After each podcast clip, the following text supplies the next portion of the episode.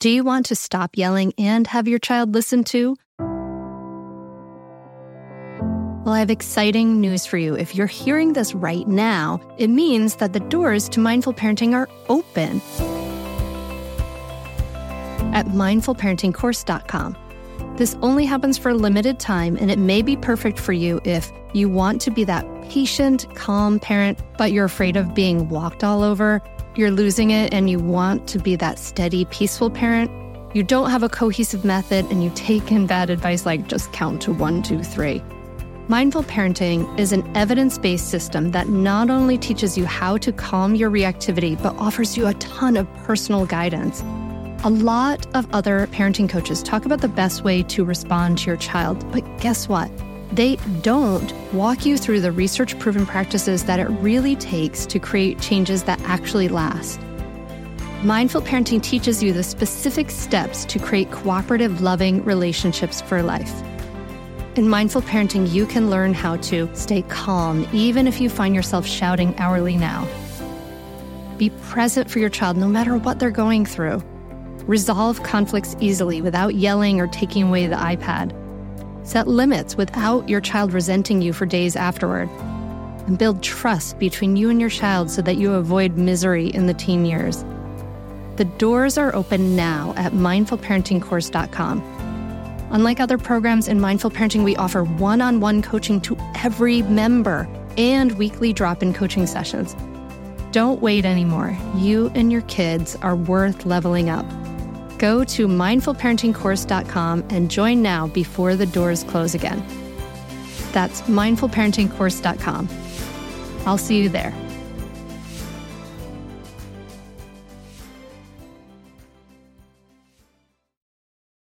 It's not our fault. So, uh, the reason that this happens is because we have been taught incorrectly that when we're able to quiet our little ones and calm them, that means everything's okay. You're listening to the Mindful Mama podcast, episode 182. Today, we're talking to Tosha Schore about listening to boys. Welcome to the Mindful Mama podcast. Here, it's about becoming a less irritable, more joyful parent. At Mindful Mama, we know that you cannot give what you do not have. And when you have calm and peace within, then you can give it to your children. I'm your host, Hunter Clarke-Fields Mindful Mama Mentor. I help smart, thoughtful parents stay calm so they can have strong, connected relationships with their children. I've been practicing mindfulness for over 20 years. I'm the creator of the Mindful Parenting course, and I'm the author of the upcoming new book, Raising Good Humans, a mindful guide to breaking the cycle of reactive parenting and raising kind, confident kids. Welcome back. Welcome back, dear listener. Oh my gosh, it's the end of the summer. It is I'm back from France. It is so dang hot in Delaware and humid. France was not humid. So, it's a little tough. It's a little challenging here, but I am so excited for you to be here for this conversation. I really had so much fun talking to Tosha Schore and it, this is for you if you have girls too. I mean, I got so much out of it, and I have two girls. So, but the truth is, it really is time to be more conscious about the way we are raising our boys.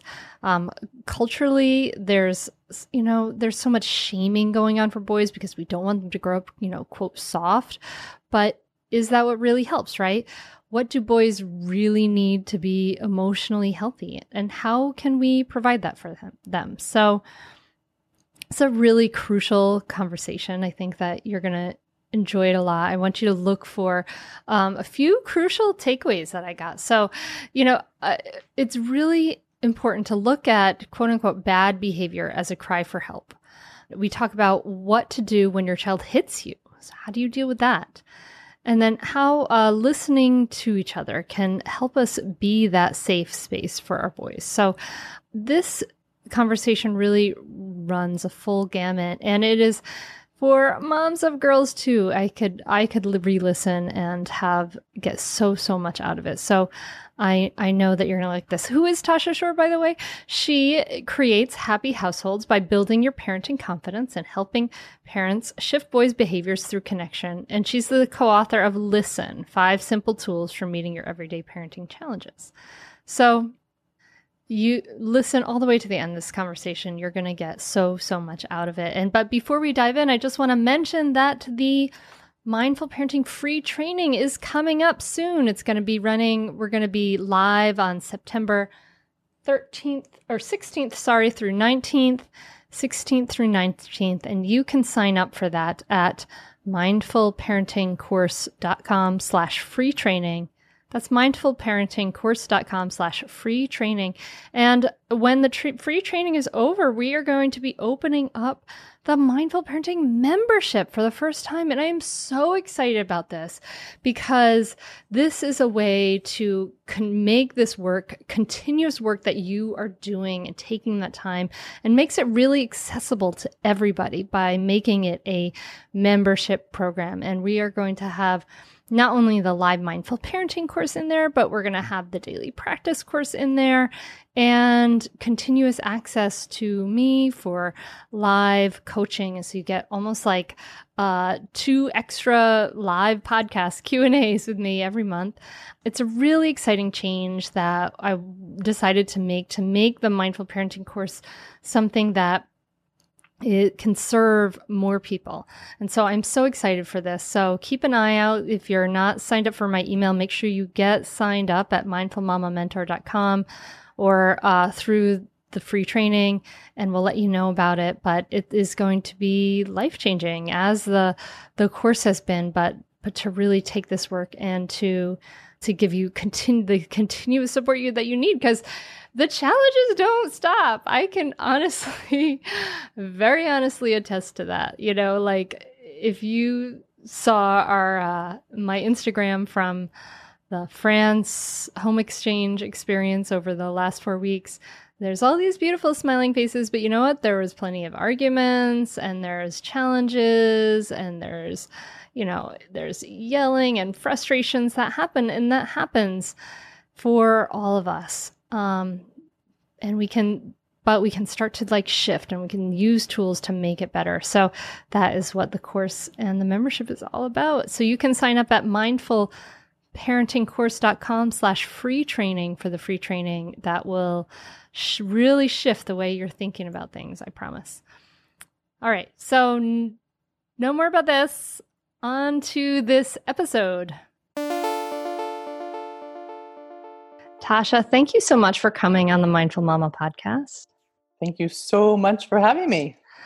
I am excited to talk to you because you, you know, there's a lot of information in the world about girls. Like as a mom of girls, like there's so much stuff for girls. There's like there's like rebel stories, you know, stories for rebel girls and all this stuff about girls helping girls to be braver and and and step up and all this great stuff and and you talk about boys and i do then thinking about like well boys you know they've got some specific challenges in this world and they've got some you know they've got some stuff going on. And i was wondering if you could kind of speak a little bit to like what are what are some of the specific challenges for that boys go through that that we should be paying attention to as parents? For me i want to just back up a little bit you had mm-hmm. mentioned before we started that you wanted to talk a little bit about how i was parented and i feel like maybe mm-hmm. it makes sense to kind of start there because the story kind of um, weaves together if that's okay that sounds perfect. Um, I, I so, always want to know how people were parented themselves because it's amazing. It, it's a, it, it's so relevant. It makes a big difference? Yeah, yeah. So I, I was raised mostly by my mom as a single mom. And we were very much the dynamic duo. And for several years, we actually lived with another woman who was very close friends with my mom. And I used to call her my other mother. Um, they were not in a relationship, I mean, an intimate relationship, but they were very, very close. And we were like this little family. And we went camping together and did stuff together. And that's who I came home to at night. Um, my mom was very politically active in her work as a reporter, and we would go, you know, to protests in San Francisco. And it was very, it was in the 70s. There was a lot of women rights, women's rights um, activism going on, and that was very much the world that I grew up in fast forward to college, and I was actually a women's studies major and a language studies minor at, at Santa Cruz, at UC Santa Cruz.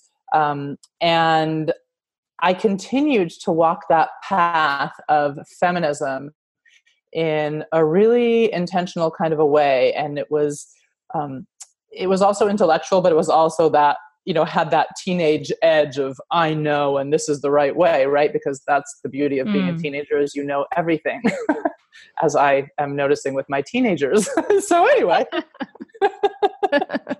I, I miss that feeling i remember that feeling so well challenging to parent but I, I do miss it myself i have to say which is maybe why it's challenging to parent but um anyway, so I, I, continued on this feminist path, and it was always very much like you talked about the beginning. You know, how do you stand up and let your voice be heard, and and not let the patriarchy dictate how you look and what you do and who you are and all of that stuff.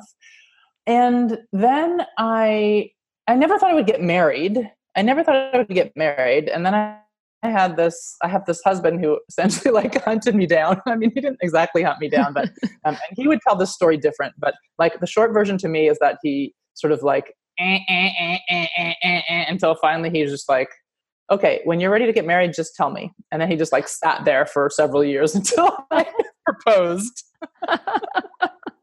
I have this great so, image of him like all hunter gatherer, like finding you. totally, totally and and so then so so here I am like married and then we have kids and I'm pregnant and um in addition to 9-11 which happened during my first pregnancy which was terrifying and a whole nother story at some point during that pregnancy i suddenly froze because i had this thought pop into my mind what if i'm having a boy mm. and like it wasn't like something was wrong with boys or I didn't like boys or I was actually very much a tomboy growing up and lots of my friends were boys. I preferred a lot of the time to hang out with boys.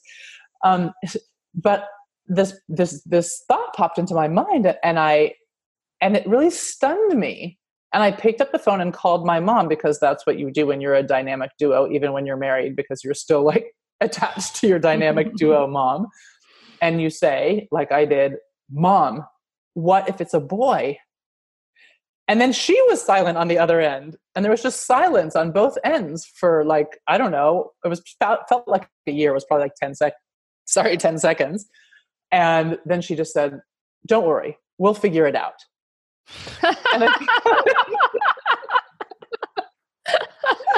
and I mean, now I can laugh about it, but there I just thought, gosh, I don't know what I'm going to do. It almost like it just sort of rocked my whole paradigm of life right?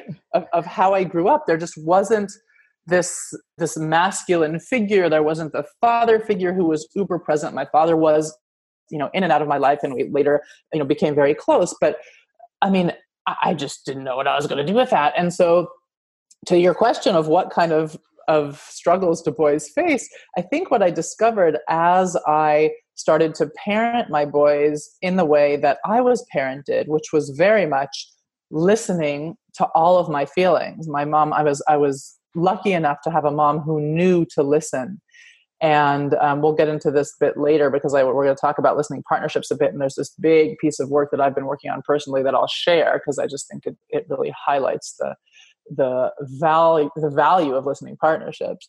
But I don't even know how to how to say it exactly, but essentially, like I parented the way that I was parented, like most of us do, and I and I listened. And what I noticed is that there was a lot more shaming going on around boys, right? So what happens is from a very very early age, their feelings get shut down. We have much more tolerance for girls showing their feelings than boys, even when they're doing um, the same activity.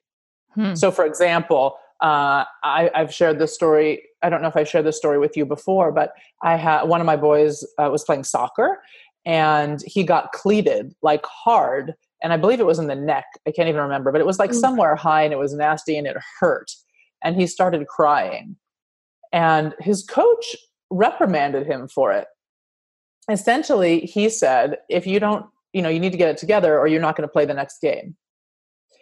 And you know that that's just so messed up. Yeah exactly. Now that wouldn't have happened with a girl. It just doesn't happen that way mm. Mm-hmm. um, there's much more like even if it's like a tough soccer game it's like put the arm around the girl and say hey hey okay have a seat for a second you're good you're good maybe they don't make the space for the feelings but they don't shame the feelings mm. in the same way and you know I won't go into that detail. I just want to say into that incident in detail. I do just want to say that I, I didn't go then and shame the coach. I did talk to him and explain to him what I believe deeply because I've seen it over and over again, which is that when we allow our children to actually feel those feelings deeply and release the hurt, that they're able to get back up and back out on the field, both literally and metaphorically, much more quickly than they would if we shut them down. Are you frustrated with parenting? Do you want to practice conscious, compassionate parenting, but you don't know how? It's not easy, and there's no roadmap for this. Until now. I'm Hunter Clarke-Fields, creator of the Mindful Parenting course, and I know how frustrating it is because I've been there. I struggled as a young mom, and when I found myself yelling and triggered by my child, I knew there had to be a better way. And there is. Mindful parenting is different from other parenting trainings. They don't tell you that all of that good advice is as good as useless when our internal stress response is triggered. Mindful parenting teaches you research based tools and practices to reduce your stress response so that you can respond rather than react. And it teaches you exactly what to say so that you can create willing cooperation from your child. You can learn more and enroll at mindfulparentingcourse.com. And you can join us for a free live training coming up soon where you'll learn why your kids don't listen to you, how your brain undermines your parenting, and how to create cooperative kids without losing your temper. Sign up now at mindfulparentingcourse.com slash free training. That's mindfulparentingcourse.com slash free training. I'll see you there. I want to tell you about a great podcast that you should check out, especially if you ever deal with any school system, which you probably do. It's called Understood Explains. This season of the show is hosted by teacher and special education expert Juliana Urtubey, and it's all about how to navigate individual education plans, also known as IEPs. And the season of Understood Explains covers topics like how to tell if your child needs an IEP and busts common myths about special education. So I checked out the episode on the difference between IEPs and 504 plans because my daughter Maggie uses a 504 plan and it was really, really helpful. It went over all the differences, which one's better, how to get them, different myths and what your rights are, all kinds of different things that you should understand if your child may need extra help in education through an IEP or a 504 plan. The tone is super helpful, friendly, and smart. I highly recommend you check it out. To listen to Understood Explains, just search for Understood Explains in your podcast app. That's it. Understood Explains. We are supported by Mysteries About True Histories, affectionately known as Math Mysteries About True Histories. It's a weekly show full of time travel puzzles, hidden equations, history, and lots of laughs. I highly recommend this podcast. It's really wonderful, especially if you have kids like around like six plus, but it can totally be enjoyed by the whole family. So I listened to the episode, The Pirate Queen, and you're just dropped right in the middle of the action. People are fighting, there's a sword fight. And then these kids, they've gone on a time travel mission and they have to solve problems in the midst of it. And it really just like exemplifies everything we support here at Mindful Parenting. You know, kids who are adventurous, doing things on the world, they're capable. And then they do things like they have to do math, they have to think critically, they have to code break and pattern solving and all this great stuff. Beyond just the Pirate Queen episode, which I highly recommend, episodes transport listeners to moments in history too, like Pythagoras, ancient Greece, the era of the Aztecs, Sir Isaac Newton's England, and more. So jump in with your family, follow the adventures of Max and Molly on an adventure through time with puzzles and hidden equations and laughs. And it really does make learning really fun and really cool. Perfect for ages six and up. New episodes drop every Thursday, each stacked with so much laughter that your kiddos won't even realize how much they're learning. So tune into mysteries about true histories with your kids and you can follow and listen on Apple Podcasts or wherever you get your pods. That's Mysteries About True Histories. Well, what about I? You know, it's interesting because I am so with you in so many, like in a hundred thousand percent. That is so true. You know, we need to be able to feel our feelings. We need to be able to acknowledge them for to, us to be able to release release them and not have them all gunk up the rest of our lives, right? But what I'm trying, as I've been trying to like understand this issue, I've been listening to men and it, what I can gather, and I obviously come from this from a very imperfect understanding, but what, what, from my imperfect understanding, what I gather from men is that they're worried about, they're worried about the world being tough and their boys being able to eh, hold themselves in the world and to be be tough themselves in a tough world because they don't want their boys to be picked on and hurt um, because it can be a little i guess lord of the fliesy out there. So what what what do you say to what do you say to the men and the dads who are who push back against this idea of of letting boys feel their feelings of listening to boys of of allowing this? What do you say to them? I say that i get it i think that you really did you know with your quote unquote imperfect understanding which by the way we all have you know i say to them you're absolutely right. I get why you would really be hesitant about parenting this way. And when we work one on one, and I do work with a lot of dads or in my community, we talk about or not even so much well we do talk because usually because men most men have shut, have their emotions shut down from such an early age they do have a hard time accessing their feelings to do the healing work. So we often talk start with the talking but we talk about you know what happened to you? What or, or what would have happened to you if you know whatever happened to your son had happened and and you had responded in the way he did or you know what did happen to you when you were hurt on that soccer field and had to keep it all together or didn't keep it all together? What were the repercussions of that? I mean usually there are stories that come out. You're right they want to protect their boys and and of course we all want to protect our boys.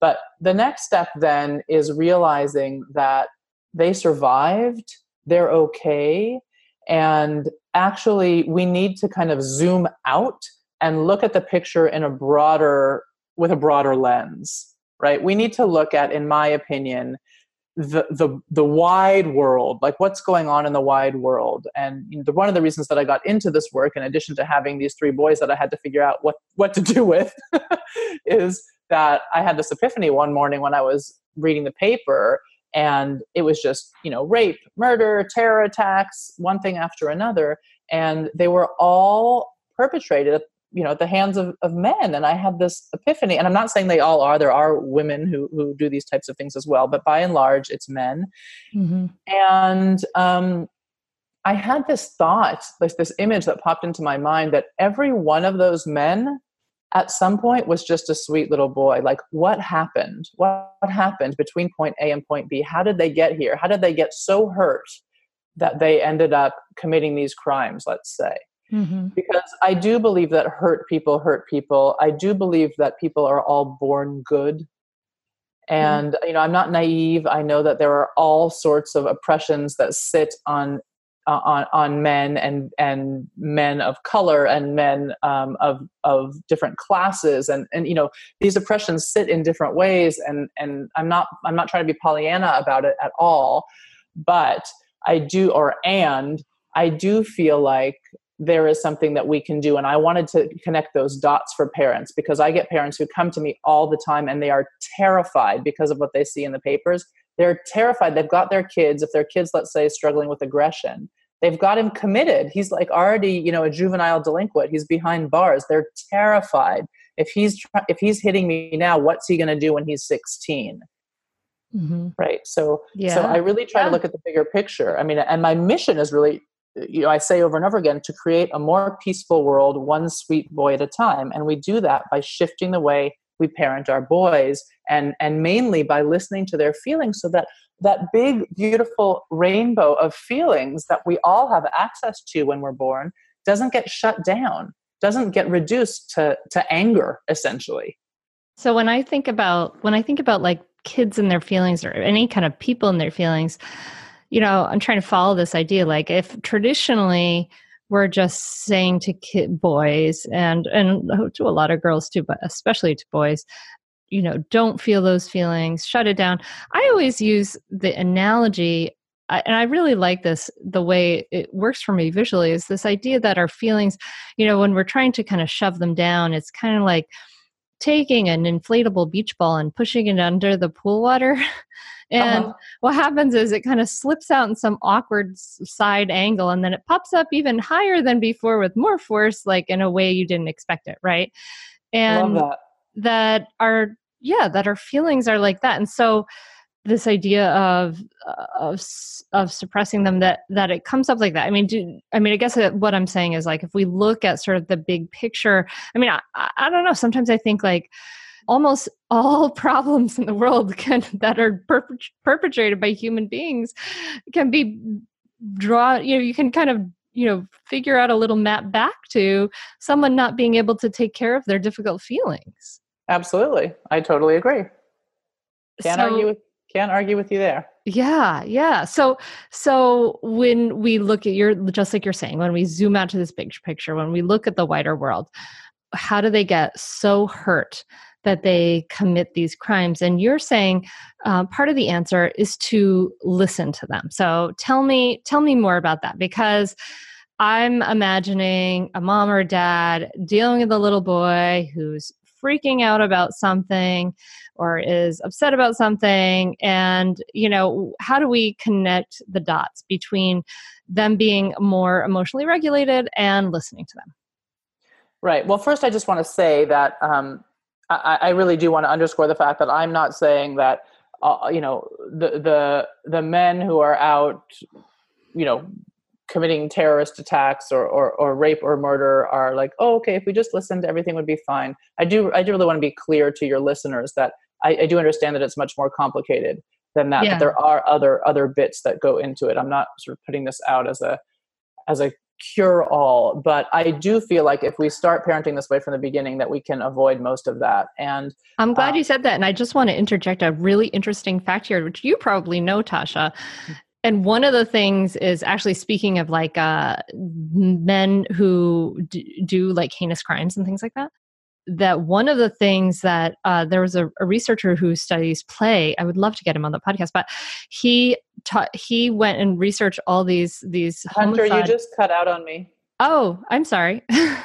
well, there was a researcher who studied play, and he studied these uh, murders, right? And he discovered that like a hundred percent of them had been had their play had been suppressed as a child their free play which i thought was that is so fascinating. I mean it was a small study but it was like a hundred percent of the people that were in this maximum security prison. I was like oh my gosh it's so interesting. I mean it is so complex. There's so many facets to it but right and there's uh, also there's also a bit about connection right? Yeah. what we see with a lot of these these men is that they're very isolated yeah they're very yeah. very isolated yeah. and, and we and are terrifying because we are social beings we yeah. need each other not just to survive like babies will die not just of hunger but they will die from lack of touch and um, you know connection uh, but we need that to thrive we need to survive and thrive and there aren't a lot of options for men to get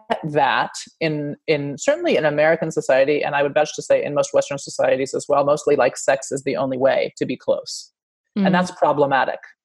That yeah. is very problematic. Yeah. So I also wanted to just say, in response to your question, is that it's not our fault. So uh, the reason that this happens is because we have been taught incorrectly that when we're able to quiet our little ones and calm them, that means everything's okay. Mm. But in fact, um, there could be a lot, right? That beach ball could be, you know, blopping around under the water trying to mm-hmm. trying to get out in all these ways. And you're just like sitting on it and you're sitting on it and you're sitting on it. You're trying to keep it down. So you're not seeing any of the mess at the moment. But as soon as you know one little thing happens and your tush you know skirts over to the right a little bit the whole thing pops up right? Yeah yeah, yeah, that surface level of like just uh, surface behavior or or or everything uh, people are following the rules and everything's quiet it doesn't mean that there's a that connection that that ability to take care of those feelings and process them in some kind of healthy way. Right and we also are are in a hard place as parents because we judge each other mm. intensely. mm-hmm we judge each other. There's a lot of shame. We feel like if our if our child is is acting you know quote unquote bad in public like we feel like it's a reflection of our our parenting or our or lack of parenting skills. We we we have a real um, hard time like drawing that line between okay i'm a parent and here's my child and he's going to act in certain ways and that's not necessarily a reflection of me. Um, it's a call for help and i need to i'm the adult so i've got to figure out how to move in and help him here. But parenting i mean what other what other job is there in the world where some stranger will walk up to you and tell you how to do it I'm racking my brain, but I'm not thinking of it. But yeah, yeah, it's less now though. Didn't we? We used to kind of be actually when we were a more connected community. There would be, you know, or I guess the the neighbors would just say would would parent for you, right? When all the kids are out in the neighborhood. but you're right. but it's this, intense. This still judging. happens. I intense. hear it from clients all the time. Yeah, if they're out shopping, and yes, and and oftentimes um, it's in the form, interestingly enough, of trying to distract and quiet the child. Hmm. So, in that sense, they feel like they're helping. When in fact, that might be helping the parent feel less shame in the moment, but it's not helping the emotional healing of the child. Now, I do want to say that my, my mission isn't to have all of your listeners go out and just listen to their kids screaming all over the world. Um, I understand that that's not, you know, that, that's not like a way that we're going to function. But when you start listening to your little boy or your little girl um, in this way, you can start to notice changes in their behavior, and you can also be um, thoughtful about how you guide it and where you guide it to happen. So I often, you know, go harkening back to the fathers and and gosh, being scared to listen because they're worried that they're going to set their their boys up to be victims. We talk about working through struggles that they face at home first. So in other words, let's say um, their boy, gosh, tries to hit them. Mm-hmm. Okay, so we would talk about uh, holding a limit and, and really listening to whatever upset is driving that behavior. And in the privacy of your own home, if you can get the emotional support that you need, it's much easier to do than out in public because we feel so ashamed if our child hits us out in public. So I try excuse me, I try to guide parents to start as much as they can by doing this in the home. And then once they feel more confident, we can bring it out into the public realm. And what I've noticed is that while um, our fear generally is that we're going to be judged by other parents, if the parent stays calm, even when the child is going completely ballistic, people actually perceive that in a positive way. Like if we, if you, you know, if you stand back, Hunter, and you think about um, a scene in a grocery store where this little boy is like screaming, you know, I want Cheerios, I want the Cheerios. And he's like kicking his feet on the floor and like throwing a big tantrum. And the parent who's with him is like screaming, you know, you stop that right now. You can't be, you know, you get over here right now like that makes you very uncomfortable i'm going to vouch to say. Absolutely. But if the child is screaming and having a tantrum about wanting the cheerios and having to have the cheerios and they're going to die and they hate you and then all the other things that they'll say um, but the parent is calm getting down to their level you know maybe kneeling down and saying sweetie no cheerios today. No cheerios. Um, you look at that very differently because the adult has things under control. Mm-hmm. The child's quote unquote out of control. It looks like that at least. They're actually just healing, right, from a disappointment, which is fine if a bit messy and loud. But if the parent has their stuff together, then we don't feel so uncomfortable as a bystander. Yeah. Yeah, absolutely. I mean, one of my favorite uh, things I ever saw on social media, it just kind of popped up somewhere. I remember seeing a picture of some celebrity dad and he had he had posted a picture of him and some family members in a public place sort of standing in a circle around his toddler daughter. And she was just on the ground out in public in some public place having a crazy tantrum. And he was so skillful and he they were just let standing there keeping her safe. Mm-hmm. and that was it. There was nothing else to do. Like she was just you know she had lost it her was having a brainstorm and and there was nothing else to do and he posted about that and i was like felt so thankful because what a beautiful example. Like there's there's not a lot to do in this situation when your your a toddler has reached the end of their limit which happens pretty easily and and and just keeping her safe but not shaming her. Beautiful. Right yep. yeah there's another thing that i want to say about boys that i was just thinking about which is that there's a lot of fear that we have around boys behavior when it goes south Um, and whether it be in school where boys struggle a huge amount, um, you know, or at friends' houses, the playground, or whatever it is, it's like a lot of times the adults around get scared. And oftentimes the men get scared. It doesn't so much matter why, but oftentimes the men are getting scared because of the reason that we talked about earlier. Like, like they're feeling like they need to protect them from being, um, you know, mm-hmm. victimized mm-hmm. later. So they they want to be really stern and strict with them but the the women oftentimes not always but oftentimes have a lot of fear arise in them or in us i should say because you know most of us as we've seen from the me too movement most of us have a history of some sort of violence or disrespect against us. And there are times when we felt very um, vulnerable okay? Mm-hmm. and we get reminded of that when our boys yell and scream and hit. And as they get bigger and bigger it gets scarier and scarier. But the problem is is that if we don't go back and do our own healing and we stay scared our boys get more scared because mm-hmm. their their their behavior whether that's aggression or whatever um, is really a call for help and when we the adults in the area just get scared and can't figure out how to come in and help that's terrifying for him. It's like, oh my God, I'm completely out of control. I'm trusting this adult to keep my world together. And she is completely losing it too. Like things must really be bad.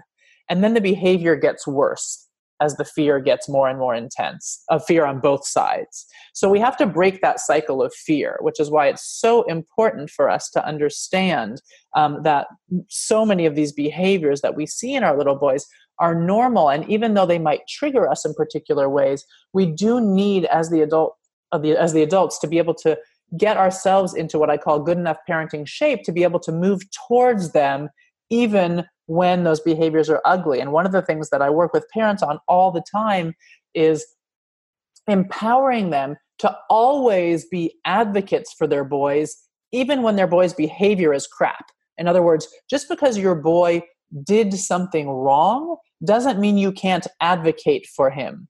He is still good. The behavior might not be, but he is good. And when the world gets confused and feels like because he expressed a certain, you know, quote unquote bad behavior, he's a bad kid, we start getting into big, big trouble.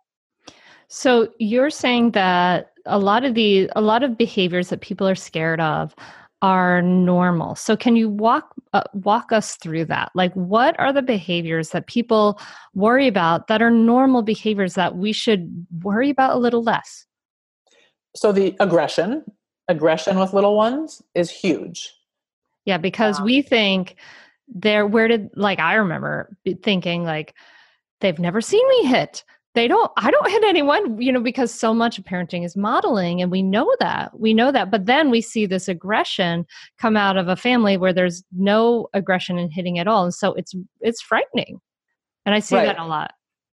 Right and so you know what i like to do with parents is is help them understand where aggression is coming from what what that really is because when we when we stop being scared of it and start understanding it then again we can start moving towards that little boy we can move towards him with love. We can show him that we're going to keep him safe.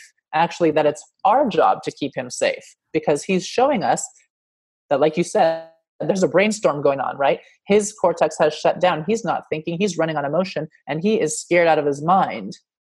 So yeah. we so, have to then be the one to move in as the adult and and listen and help him through. Keep everyone safe. I mean i'm a big proponent of limit setting. When anybody who knows me you know I, am like the superhero of limit setting. I, I am the go-to gal for limit setting. I mean I, I, feel confident about it. I feel strong about it. I feel like limits are gifts. Um, i feel like they are one of the most important things we can do for our little boys but and or and girls. But but one thing that people don't understand is that we as parents get to decide what those limits are, but we have no control over how our little ones feel about them. Mm-hmm. No control. And so, what we need to do is be the one who decides what makes sense because that's our job. How do we keep our child safe? How do we help them grow into the best person that they can be?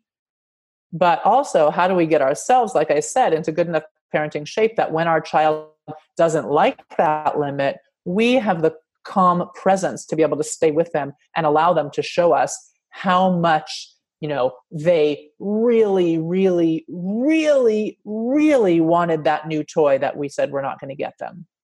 Yeah. or how much they really really really hate that flavor of ice cream.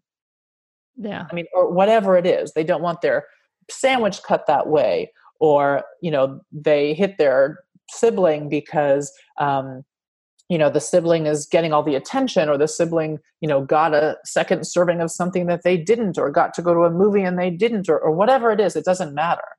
But we have to we have to be the adult yeah yeah set setting those limits with with empathy but you we are talking about that idea of um the you know aggression and that aggression is normal so where does it come from what are some of the places that it comes from in little kids so, aggression essentially is fear. Mm-hmm. Aggression is really fear. And with fear comes the sense of being alone almost always. Mm. And if we understand that, then we if we can shift what our goal is when our child is acting aggressively. So instead of going into fear mode, if we can say, "Oh, here's a scared child in front of me. Mm. We have the ability to respond differently, right? Because just think about how you respond to somebody when you're scared of them versus when you're noticing that they're scared. Mm-hmm. Right? If I'm if I feel scared of somebody, I'm going to get the hell out, right? But if I notice that they're scared, I'm going to move towards them and see if I can help. That's where I'm able to access empathy much more easily.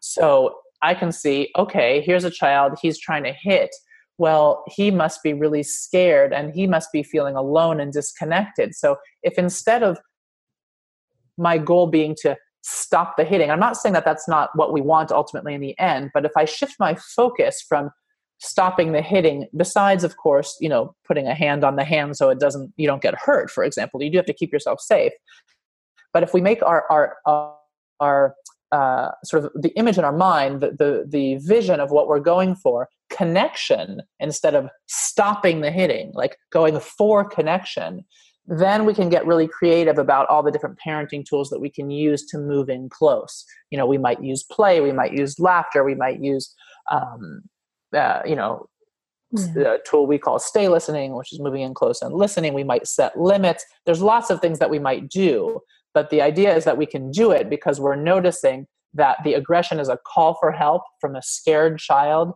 And if we can just connect with them, then that their, their brain will calm, right? They, their, their uh, radar of their limbic system will, will notice that they're safe again. Their mm-hmm. thinking brain will come back online and we'll see our child reappear. Lynn, this time of year, parenting can be such a flusterclux. You've come to the right place. I'm Lynn Lyons, and I've been treating anxious families for over 30 years. I'm Lynn's sister in law and co host Robin Hudson. Join us for Flusterclux, a podcast for parents who worry. Wait, that's everybody. Yeah, these last few years have felt like one long anxiety attack for so many. Why do you think parents are always surprised that a podcast about anxiety relates to them, even if no one in their house has an anxiety disorder? Well, worry is human. Everyone does it, and anxiety shows up when we face uncertainty. All the parenting tips you've taught me have been essential. I love to break it down into skills we need to manage worry in our families. We've covered so many topics depression, burnout, meltdowns, perfectionism. Don't forget scary mothers in law. Right, but of course, that's not my mother in law. Because that's my mother. And a listener. As a psychotherapist, I like to teach parents and kids how to respond to everyday moments in healthy ways. Managing anxiety really can be taught. It really can. And I'll even tell you what to say. We talk about serious stuff, but without being too serious. Anxiety wants everything serious. Anxiety doesn't stand a chance when we're laughing, even about the tough stuff. No one told us the truth about parenthood. Why? This is the podcast everyone needed before they had kids because now that those little ones are here, whew, there is a lot to unpack. I'm Rachel Shepardota, and I am your host for the podcast No One Told Us, where we tell the truth about parenting and let you in on all the stuff you really should have known about before having kids. I am the founder of Hey Sleepy Baby, but this podcast is so much more than sleep. We'll be diving into all the topics that you really care about and need to know while you do your best job raising those adorable, tidy humans. Our goal is to just make you feel less alone and less overwhelmed. There are so many things that no one tells us before becoming a parent, and I think that we should really pull back the curtain on becoming a first time or second time mom or dad to share the good, the bad, and the ugly We'll have a little education, a little fun, and a whole lot of heart that goes into each and every episode. So join me and our amazing guests each week to hear us talk about what no one told us. Mm, this can be, I mean, this is asking, this is like uh, advanced level parenting, right? Because this is incredibly hard for us as a, a, human animal, a mammal, right, who also has a stress response and uh, a you know a, a, a nervous system that's wired for survival. Hunter, I'm losing you. Oh, well, it, it's also really hard for us as a, a human that has a nervous system wired for survival to um, to be that grounded presence if if another human being is hitting us right like that can that it can you know uh, loose a whole bunch of triggers for us right that whole idea of being aggressively hit at so there's a whole bunch of back work that goes beyond this but i love this um, idea of that right. i think that's i mean that I'm sorry, go ahead. Go ahead. No, you go ahead. well, I was just going to say, I mean, that really kind of brings us to this, the topic of listening partnerships. And, mm. and one thing, one thing that I want to say is that, and, and sometimes this comes as a surprise to parents, is that what is triggering to you might not be triggering to your neighbor or your friend or mm. your partner.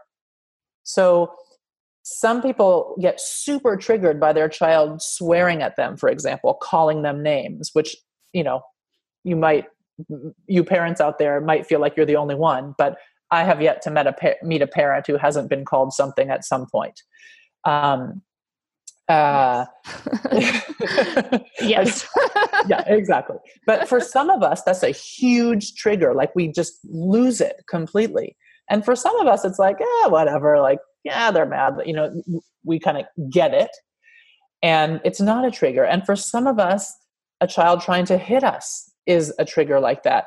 For some of us, a child lying to us is a trigger like that. For mm-hmm. some of us, a child not doing their homework or um, not finishing the vegetables on their plate. I mean, there, there are a million different triggers, and depending on how we were hurt growing up and our experience as a parent, we're going to have different uh, things that kind of push us over the edge mm-hmm. which is why it's important for us to stop and take a look and do that piece of um, personal healing. So the first step really is to notice where do I get triggered? Because parents will call me and, and, and they'll be you know flipped out and they're they're I won't you know I don't know how rated what rating I can have on this on this podcast, but let's just say their child's calling them horrible names, right? yeah, really, really you know bad words, and they are completely flipped out. Well, I, I, it doesn't bother me at all and when I say, it doesn't bother me at all. It does, doesn't mean that I think it's okay for my children to go around and calling me call me horrible names. All it means is that when my child is upset and he is you know releasing the hurt and the emotion and in that comes these horrible words at me. I don't take it personally. I recognize what's going on. I let it go. I sort of put a bubble about around it. And then you know it ends and we just sort of close up that bubble and move forward.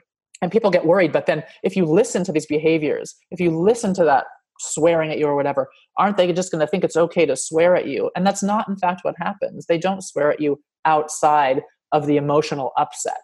That's not what happens. What they do is actually learn to really respect you because you're able to hold your own and stay calm in the face of their upset.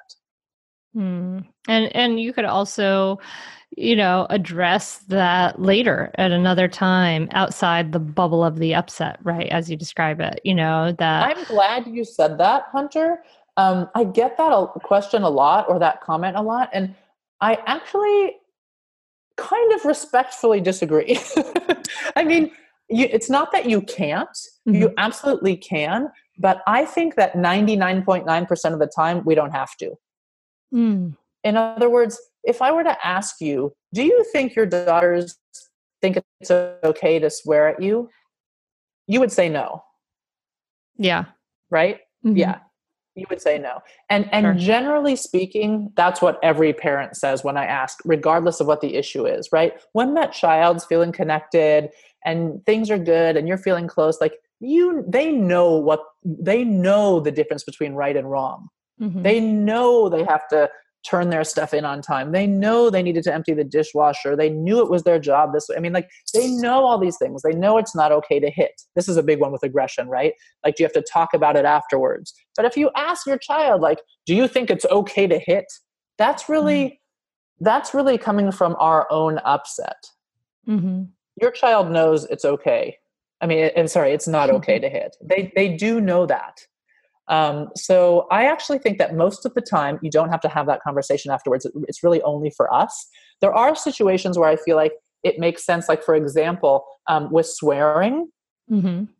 Um, I think it's useful to educate, like when when little kids, they oftentimes will go through a period of time when they're you know they pick up from an older sibling or someone in school with an older sibling, and they start using you know, quote unquote bad words, and they're you know throwing them around all over the place, and uh, I will coach parents, for example, to do things like create a safe space where you can swear and and it's okay. So when my kids were going through it we had it our car. So on the way to school we'd have like the swear fest. It's like okay there's nobody in the car no carpool we're going to roll up the windows and say all the bad words you can right? Um, and it's funny because like 90% of the words they said weren't even bad words. That's what i mean right? That they're just like looking for it and they're experimenting with language and all of that stuff. Um, in, but in a situation that i've created for myself that's comfortable. But after that, um, I would say, okay, we're gonna, you know, when we get there, we drop you off at school. Um, you need to know that if you say, and I'm not to say it on here because I know you can't, but let's just say it was it it. I changed it to funky duck, but you can imagine what the F word and the D word sure yeah. was that that came home okay? So we were playing with that. But i had to say to them you know i want you to know that i'm okay we're playing with this i understand you know it's funny and you're figuring it out and whatever we have this safe place of our closed up car we can do that in. Um, i need you to know that if you do say that at school there likely will be repercussions. Maybe you'd get sent to the principal's office maybe your your teacher would you know reprimand you i don't know whatever it was. And you know if you're at a if you're playing at a friend's house like you're on a play date and you start talking that way um, it is possible that that family won't want to have you back. So that's a situation where i feel like it is important to educate because i'm doing something different in my house because i understand things a certain way that that i know that most people aren't. And i don't think it's fair to not give them that information. Mm. Yeah. But you see how that differs a little bit from the.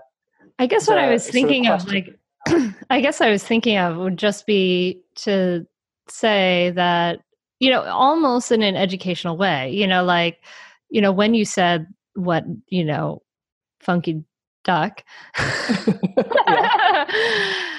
I felt really hurt, you know, and to to I think, you know, to model a way of of addressing, you know, my hurt feelings and to model a way of communicating that skillfully with somebody else, right?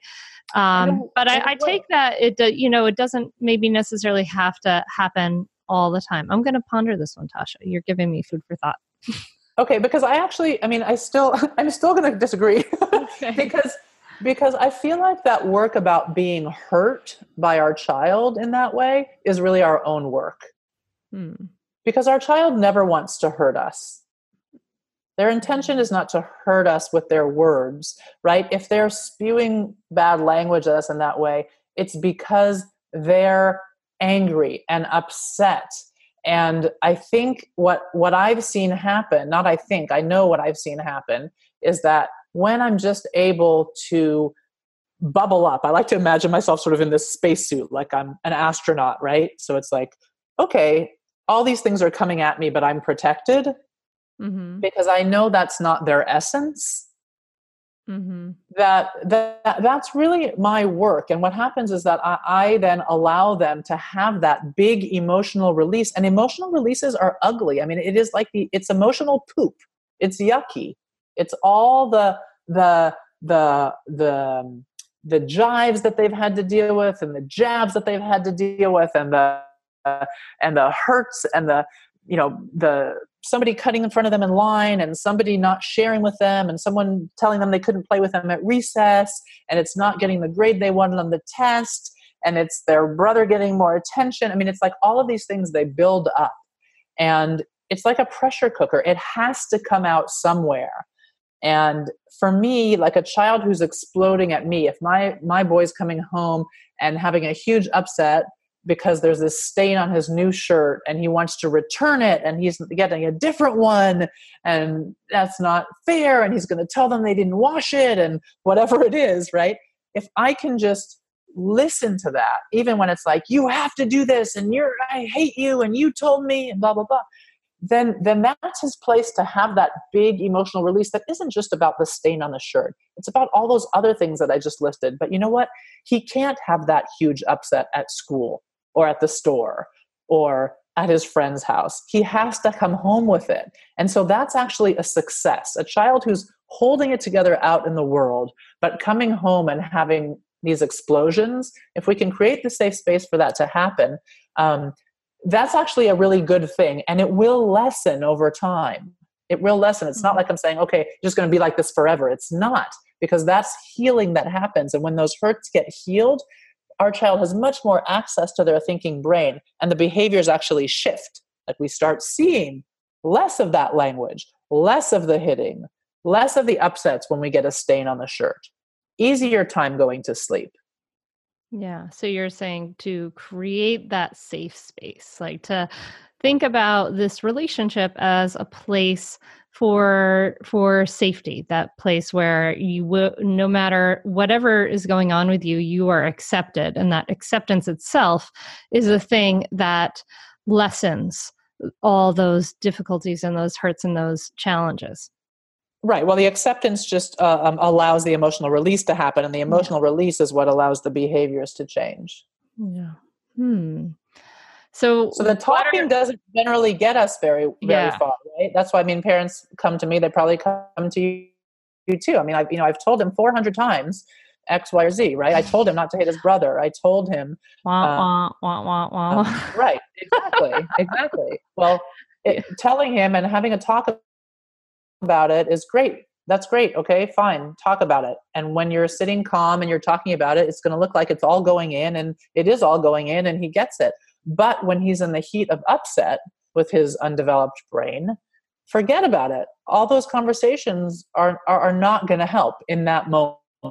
Yeah, absolutely. So so tell me about because he's not you the hmm. thinking brain's offline, right? He's yeah. that emotion. So what do we do with that emotion?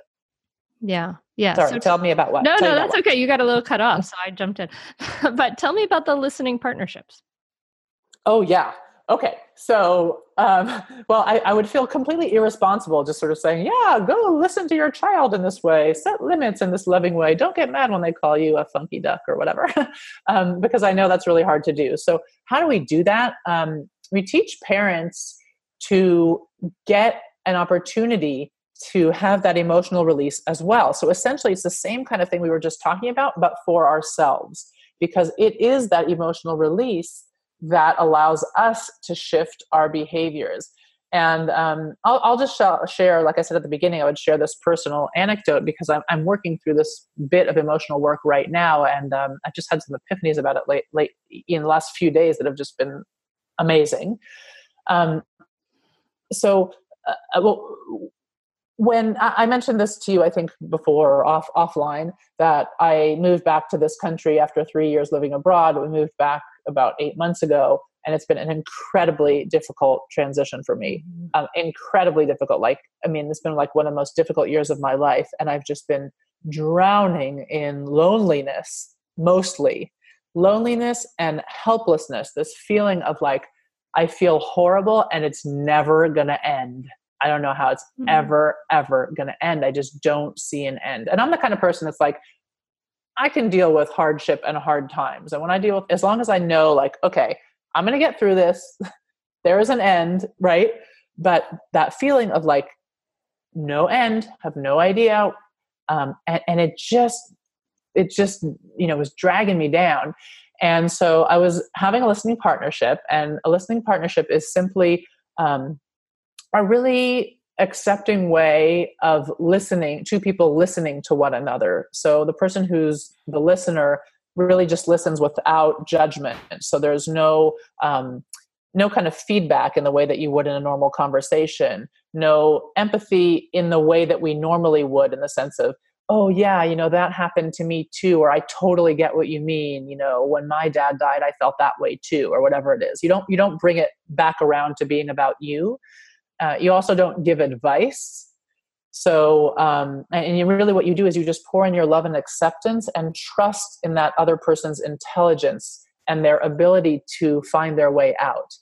And it's it's hard to do at first because we're so used to interacting in different in a different way. Like in you know we sit down and have coffee with a, a girlfriend or something. Um, if we if we were to just listen in this way, people our girlfriend would be like, "Hey, what's wrong with you? Like, hello, are you okay?" but when we when we do this purposely we go into it intentionally it designs this safe space very similar if not exactly the same actually as the space that i was talking about um, creating for our little you know our little children yeah, or our it, older children. it's mindful listening. It's... it is it is similar to mindful listening. It is similar to mindful listening Mm-hmm. And so you just listen and you create that safe space for the other person to be able to feel their way through the hurts and the upset. Now, what what happens is that there's sort of maintenance listening partnerships that that that I you know that I can do which will get me through the the week of just like the upsets of oh my god like I'm like exhausted and this person flaked on me and my kid got in trouble at school and you know whatever all that stuff that just sort of those annoyances that we have to deal with. But the but the bits that influence our inability for example to listen to our child when they're up when they're upset are deeper hurts than that. And so when we take more time we can get down i like to think of the analogy actually like like a pile of books right? So if we talk about my my loneliness so on the top it's about the top book on the top of my stack of books is like what I think I'm working on, which is I really miss my friends where I was. I really miss my friends and my the people I saw every day and my family and my community. Like that's what this is about.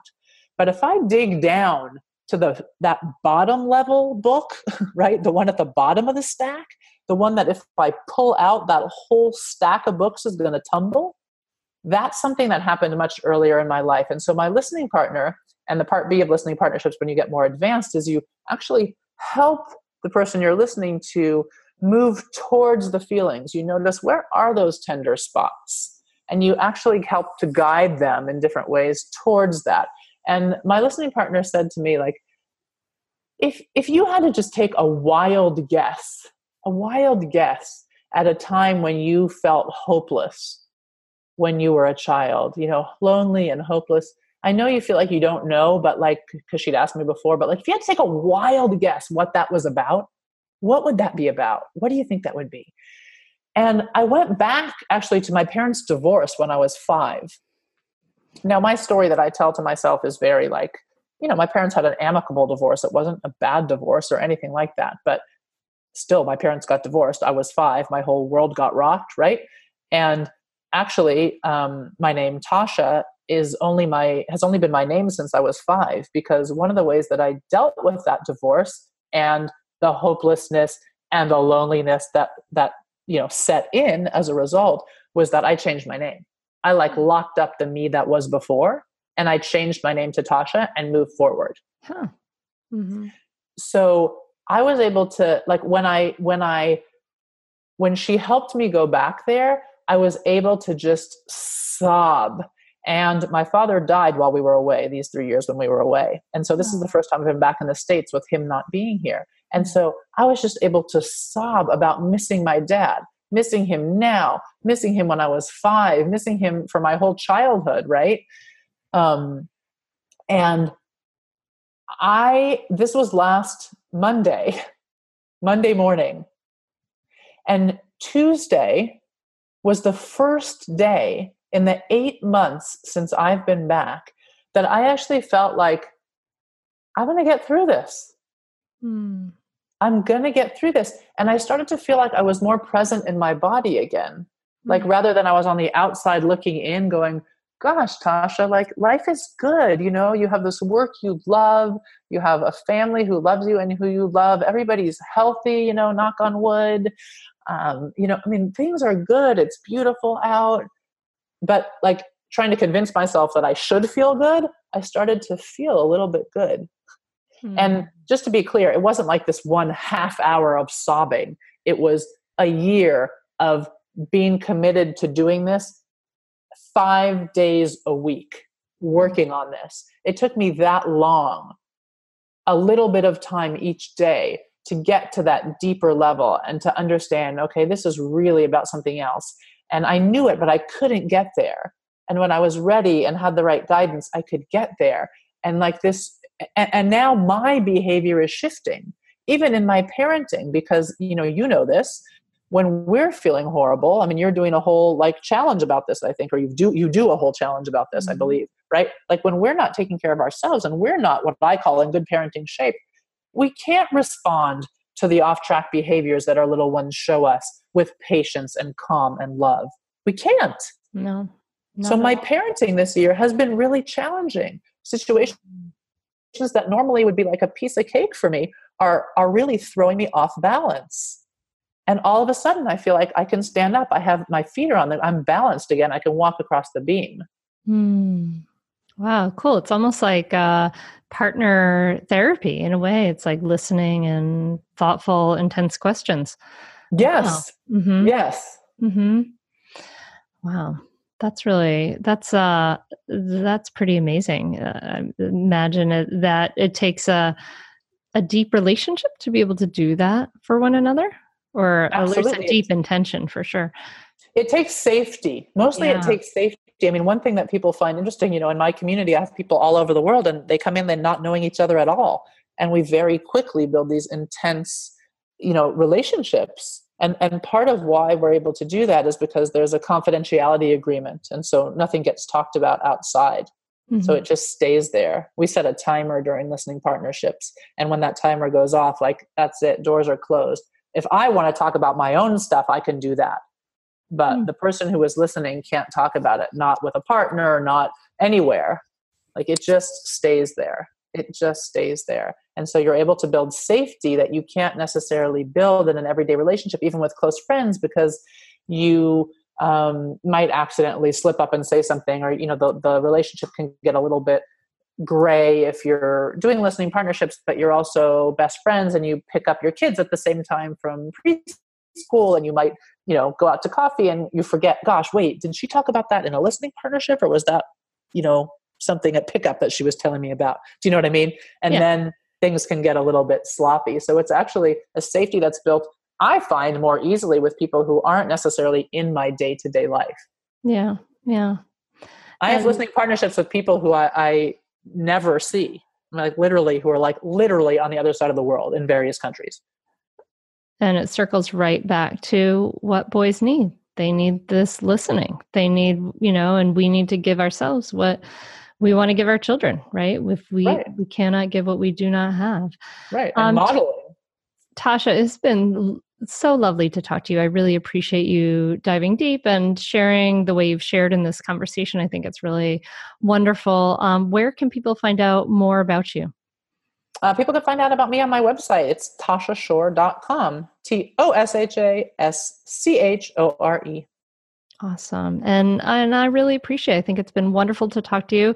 And I'm I'm so glad that we get to we can share this experience and and help help healing spread. It's really amazing. So thank you so very much. Me too. Thank you so much for having this podcast and for inviting me on. I appreciate it.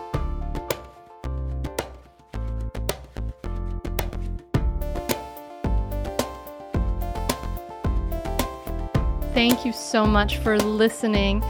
I hope you enjoyed this episode. I mean, this this whole idea of looking at bad behavior as a cry for help is so helpful, right? To kind of take that step back and look at things differently.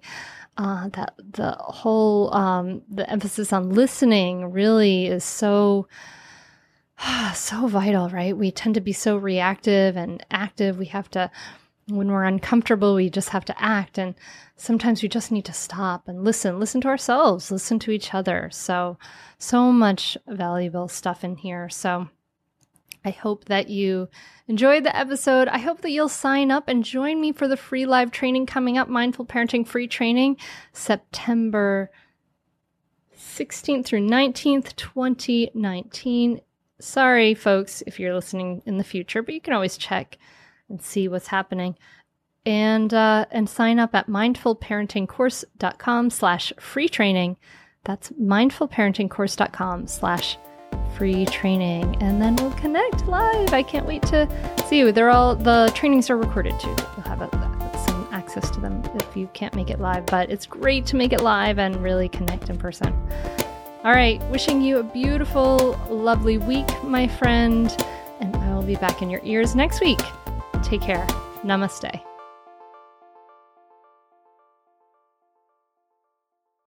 Well, hey there, busy mama. Are you looking for ways to make your life easier, your home less chaotic, and at the same time add more joy to your life? My name is Deanna Yates, and I'm the host of Wanna Be Clutter Free, a podcast all about letting go of the stuff we don't need in our lives so that we can focus on what truly matters. Don't worry, I'm not going to tell you to throw it all away or make you feel guilty about keeping something you love, no matter how many other people don't quite understand it. But I will give you practical and, more importantly, actionable advice so that you can make progress right away. And you won't just hear it from me, there are amazing guests too. It's like having your bestie in your pocket telling you it's okay to let go of the things that are not serving you and your family in a totally non judgmental way. So join me over on the podcast where we can work on progress over perfection for those of us that want to be clutter free.